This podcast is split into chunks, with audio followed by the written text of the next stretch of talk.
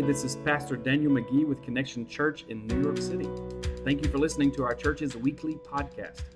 We hope God uses this sermon to encourage you and to increase your faith in Him.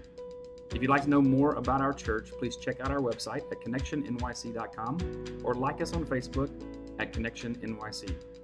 Grace and peace be with you.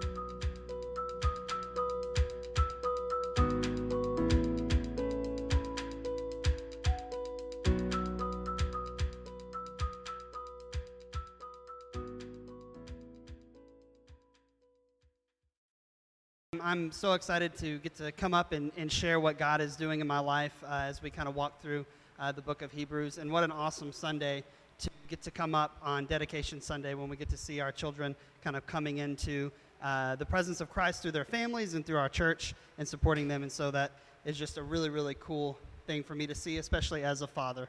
And so I'm going to apologize. There are a couple of you that were here at Encounter on Friday night, and so you're going to have to hear me speak twice in 1 week, and that's a little rough. So I appreciate you guys coming out again, even though you knew I was speaking. It will be different content, though. So if you've been coming to church recently, you know that we've been going through the book of Hebrews, and we've been walking through step by step, verse by verse, how Jesus is better. And so tonight we're going to talk about how Jesus is the better fulfillment. Jesus is the better fulfillment.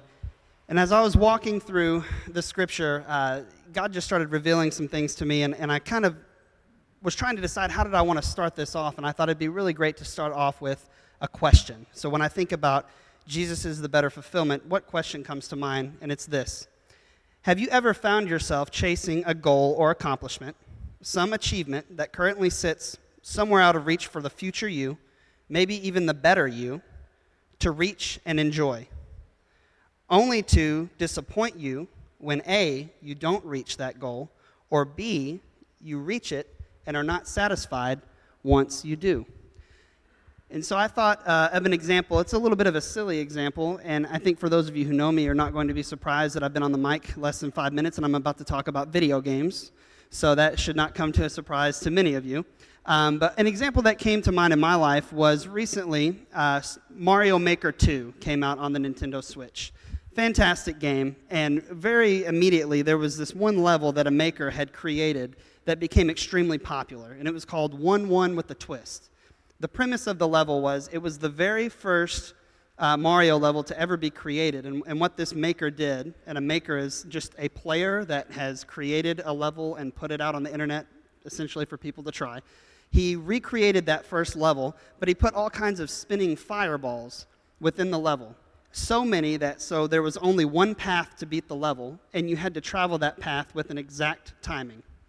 And so I spent hours and hours and hours and hours trying to beat this level because I thought, man, if I could beat this level, this might be like the pinnacle, like the crowning achievement of my video game career, which I know everyone tracks very closely. So I was like really, really putting a lot of effort into this.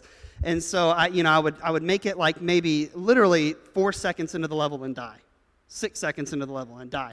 And it's about a 40 to 45 second level. And so by the time that I got 20, 25 seconds in, I'm literally actual hours into this level, and it's just beginning to consume my life. Nothing else exists except for this level. I do what's necessary, and as soon as I have free time, I go back to this level, and I have to beat it. Never mind that there's all kinds of joy to be had in the other parts of this game. There are other levels that are just super fun and entertaining to play. You can make your own levels. There's just all kinds of great stuff about this game, but I became consumed with the idea that if I could beat this level, that I would have this sense of fulfillment. I would feel achieved and accomplished, and somehow maybe even like receive a plaque in the mail for how amazing a gamer I am. And so I finally beat the level. We'll cut to the end of the story. We'll cut hours and hours out. I'll just, spoiler alert, I beat the level. And at the time that I beat it, I think there were about 120 to 130 successful clears out of 1.5 million attempts. So it was like a 0.00001% success rate for people running this level. And when I was finished, I was kind of shocked because I didn't feel joy. I didn't feel fulfillment. I didn't feel happiness. I felt relief. I thought, oh my gosh, I can go on about my life now. I can enjoy the rest of this game. I can do all that. Like, my life is opened up. I'm free. And so often, even though that's a silly example, so often there's things in our life that we set as something that we have to achieve on our own, some fulfillment that we're chasing, and we become obsessed with it. And all the while, we're missing the things that God is doing around us because we have these blinders on for this unreachable, unattainable thing that we're working toward. And so I want to talk tonight about how we should focus that energy not on what we can accomplish, but focus that energy on drawing near and close to Christ so that he can fulfill us. Because he is the fulfillment that never fails or disappoints. He is the better fulfillment. So in order to discuss how he's the better fulfillment, I kind of want to do a couple things. I want to first define fulfillment for the purposes of how we will talk about it tonight. I want to read through the scripture as a whole, and then I want to pray with you guys, and then we'll break it down. So the best possible way for us to define fulfillment for our purposes today is the meeting of a requirement or a condition. That is to say, in order to be fulfilled, we must meet a determined standard or condition of holistic development. And so true eternal fulfillment begins and starts to occur when we can recognize that those conditions cannot be met on our own, but can only be realized through the power of the living Christ working through us. Those conditions cannot be met on our own. They can only be accomplished by Christ living and working through this. And so we see in Hebrews chapter 11, starting in verse 23, I'll read through the whole set of scriptures that we will be going over today, and then we'll break it down. In verse 23, it says, "By faith, Moses, when he was born, was hidden for 3 months by his parents, because they saw that the child was beautiful, and they were not afraid of the king's edict. By faith, Moses, when he was grown up, refused to be called the son of Pharaoh's daughter, choosing rather to be mistreated with the people of God than to enjoy the fleeting pleasures of sin. He considered the reproach of Christ greater wealth than the treasures of Egypt, for he was looking to the reward. By faith he left Egypt, not being afraid of the anger of the king, for he endured as seeing him who is invisible. By faith he kept the Passover and sprinkled the blood so that the destroyer of the firstborn might not touch him. By faith, the people crossed the Red Sea as on dry land, but the Egyptians, when they attempted to do the same, were drowned." Let's pray. Heavenly Father, thank you so much for the aspects of our life that you wish and desire to take care of, the things that you want to give us. God, thank you by faith we can live a life so much more fulfilling than what we could accomplish on our own. I pray that tonight you would speak through these words, speak through me, and open up the hearts of those who are here to hear this message, one that I feel is so important for those of us who live in the city. There's constant demand and constant pressure for us to get it right, for us to achieve the next step. God, I pray that we would focus that energy on you and allow you to work through us in ways greater than we could ever imagine. We ask these things in your son's name. Amen. And so as I was reading that set of scripture, I immediately thought, this is no coincidence that I got this scripture to speak on, because this is something that I constantly struggle with in my life. I have this constant desire to set goals and to try to achieve those goals, and then to kind of analyze the process in which they occurred and see if I can replicate that success. Those aren't necessarily bad things, but when you take those traits and you put them above where Christ is in your life, which I tend to do, especially when I'm stressed, it can be very, very unhealthy. And not only is it unhealthy, it's limiting to what God wants to do in your life. And so I want to look at an example of true fulfillment through Moses and his family. So in verse 23, we see that it says, "By faith, Moses, when he was born, was hidden for 3 months by his parents because they saw that the child was beautiful and they were not afraid of the king's edict." So there was a law at the time. Pharaoh was afraid of the growing population of the Israelites, and so he placed this law that said, hey, any male that is born needs to be thrown into the Nile. But God provided for the parents of Moses, and the thing that he provided was our first point. He provided hope. And so God, Christ, desired to fulfill the life of Moses and his parents by providing hope, as they looked at their son and they said, look, we know that there's this law and we know that we're putting our own safety at risk, but we have hope that God has filled us with, that because of the way our child looks and because of the feeling we have about it and the feeling that God has placed in our lives, we have hope that he has more planned for him than the king's edict, than this evil plan that we're just supposed to toss him aside. We've been filled by the power of Christ with hope. And so we're going to put our own safety at risk, and we're going to put our son in a basket, and we're going to hope that God takes care of it. Moving on to verse 24. We'll actually go through the points that I have fairly quickly. And so if you want to write these down, be my guest. But if not, just kind of zero in and really focus on what God has to say. In verse 24, it says, by faith, Moses, when he was grown up, refused to be called the son of Pharaoh's daughter, choosing rather to be mistreated with the people of God than to enjoy the fleeting pleasures of sin. So I want us to look at two words, choosing and refusing. Both of those are active words, okay? Moses didn't passively sit back. We fast-forwarded. That hope that God had given his parents has been truly fulfilled because now he's in a situation where he is safe, and not only is he safe, he's thriving, but he refuses to let his status on earth be the only way that he's known, and he chooses rather to leave that status and place himself within the community that God has given him. So the first thing that God gives us in fulfilling our lives is hope. The second thing that he gives us is community. God gives us a community. And through that community, he supports us and he loves us and he shows us, look, there's more for you than what you can see on earth. If you can look past your situation, if you can look past your current surroundings, I have more planned for you, and there's more that I want to give you. And my community that I want to give you is more valuable than whatever status you can achieve on your own on this earth.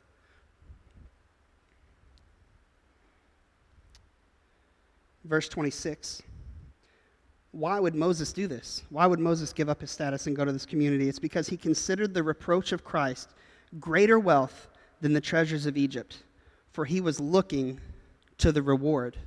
So the third thing that God provides for us in fulfilling our lives, the third thing is value. Moses looked past his current situation. He looked past the fact that he was a God prince, and some think maybe one day a God king. He looked past the fact that he was on the in route and the fast track graduation program for the most powerful community, if you will, or the most powerful group of people on the earth at the time. He looked past that and he saw value in what God wanted to give him, because he wasn't looking for fulfillment that he could achieve on his own. He wasn't looking for fulfillment that was given to him through earthly possessions or earthly people. He was looking for fulfillment that came to him through Christ. And so why would he leave his status? Why would he go into this community? It's because he saw value. God gave him foresight of how valuable this community was. Verse 27 and 28, by faith he left Egypt, not being afraid of the anger of the king, for he endured as seeing him who is invisible. Again, he's looking past the visible. He's looking past his situation into what God is showing him. Verse 28, by faith he kept the Passover and sprinkled the blood so that the destroyer of the firstborn might not touch them. So God provides hope. He provides community. He provides value. The fourth thing God provides for us in fulfilling our lives is safety. God provides safety. He provides safety from the burdens of the world. He provides safety from the dangers of the world. He provides safety from ourselves. Oftentimes when things are going well and it's on me, I've put the burden on my shoulders to carry out whatever it is that is the next step in my life, and I achieve it. What's the first thing I think? Man, what a good job that I do. And that's dangerous. God provides safety from that thought process when we fully invest in his kingdom, when we fully step into his provision and what he wants to give us. He protects us from those things. The last thing, and the most important, so if you've fallen asleep or you're back awake, make sure you pay attention to this part. Verse 29. By faith the people crossed the Red Sea as on dry land, But the Egyptians, when they attempted to do the same, were drowned. He provides hope, community, value, safety, and he provides all those things because the ultimate thing he wants to provide for us in fulfilling our lives is freedom. He wants to provide freedom from having to do it on our own.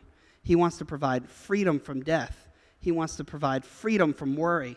He wants to provide freedom from saying, look, if I don't do this, it's not going to get done. And he wants to provide freedom from the pressure that we put on ourselves to achieve the next step by ourselves.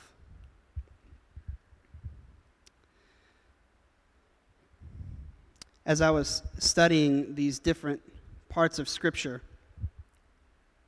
and just hearing God speak those singular words out to me during each section, I thought, man, this sounds like really familiar. This sounds like something I've studied before and something that I just already know in my head, but it's not a spiritual thing. And I recognized and realized this sounds a lot like Maslow's hierarchy of needs.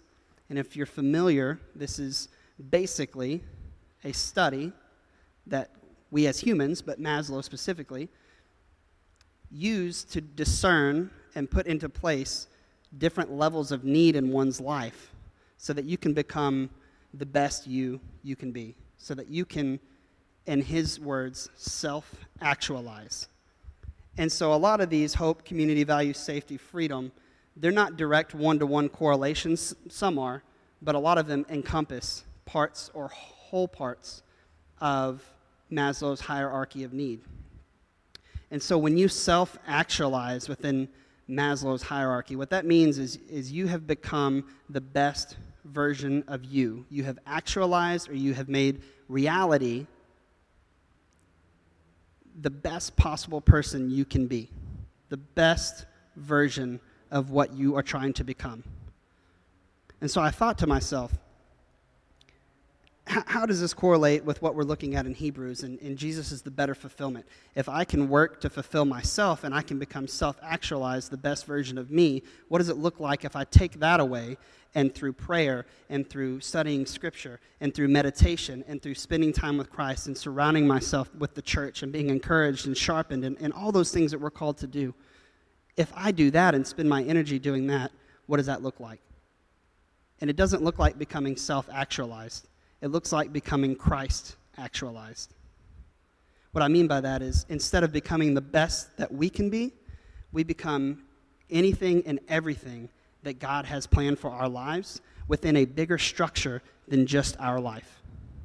When we become Christ actualized, we are doing our part for the kingdom to build something that will last for eternity rather than focusing all of our efforts on building something that will only affect us, is limited, and non-eternal.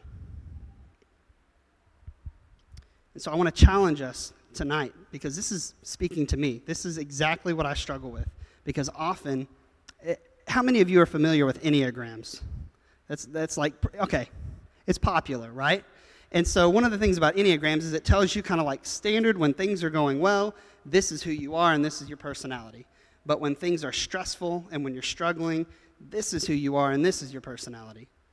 And so for me, when things get stressful, I really want to focus in and say, okay, what all can I reel in? I put all this out there for God to take care of, and now I'm going through a little bit of stress, so I need to take this back, and I need to take this back, and I need to take this back, and I need to make sure that I can control those things in my life, because at least if the worst comes to worst, I know that these things are controlled by me. That is the exact opposite reaction we should have when things are stressful. We should be giving more to God. We should be trusting more in Him because the odds are, especially in my life, the reason those things are going wrong is because I haven't given it to Him enough. It's because I'm already have like a bit of a chokehold on Him, and the second that something goes slightly wrong, I want to just pull them back. So my challenge tonight for myself and for all of us is to spend time in prayer, spend time reading Scripture, spend time with your Christian brothers and sisters and allow them to encourage you to not self-actualize. It's not a bad thing to try to improve things about yourself. But as Christians, our main focus shouldn't be what can we move toward and what's the next goal that we can achieve. Our main focus should be drawing near to Christ so that we can become all that He plans for us to become.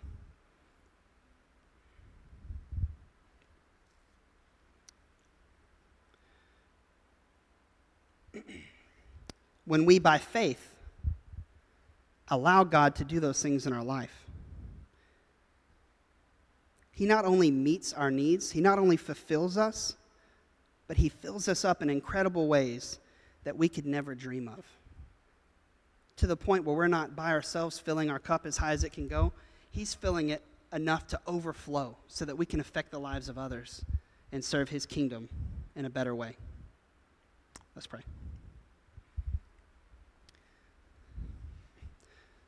Lord, you are amazing. You are incredible. I know you have so many incredible plans for the lives of those who are here tonight. And God, maybe some of those plans have been put on hold because we just don't trust you enough. We just have too much of a hold on aspects of our life because we want to control them. And the culture around us says that that's what we should do. We're encouraged by non-Christian thought that if we're going to be somebody, if we're going to achieve something of merit, that has to come from us. But God, I pray tonight that we would cast that lie aside and we would rest in the truth of your word that says, you have done that already for us. And the only thing we need to actualize everything, to make a reality, everything that you want for us is to live by faith. We just ask these things in your son's name. Amen.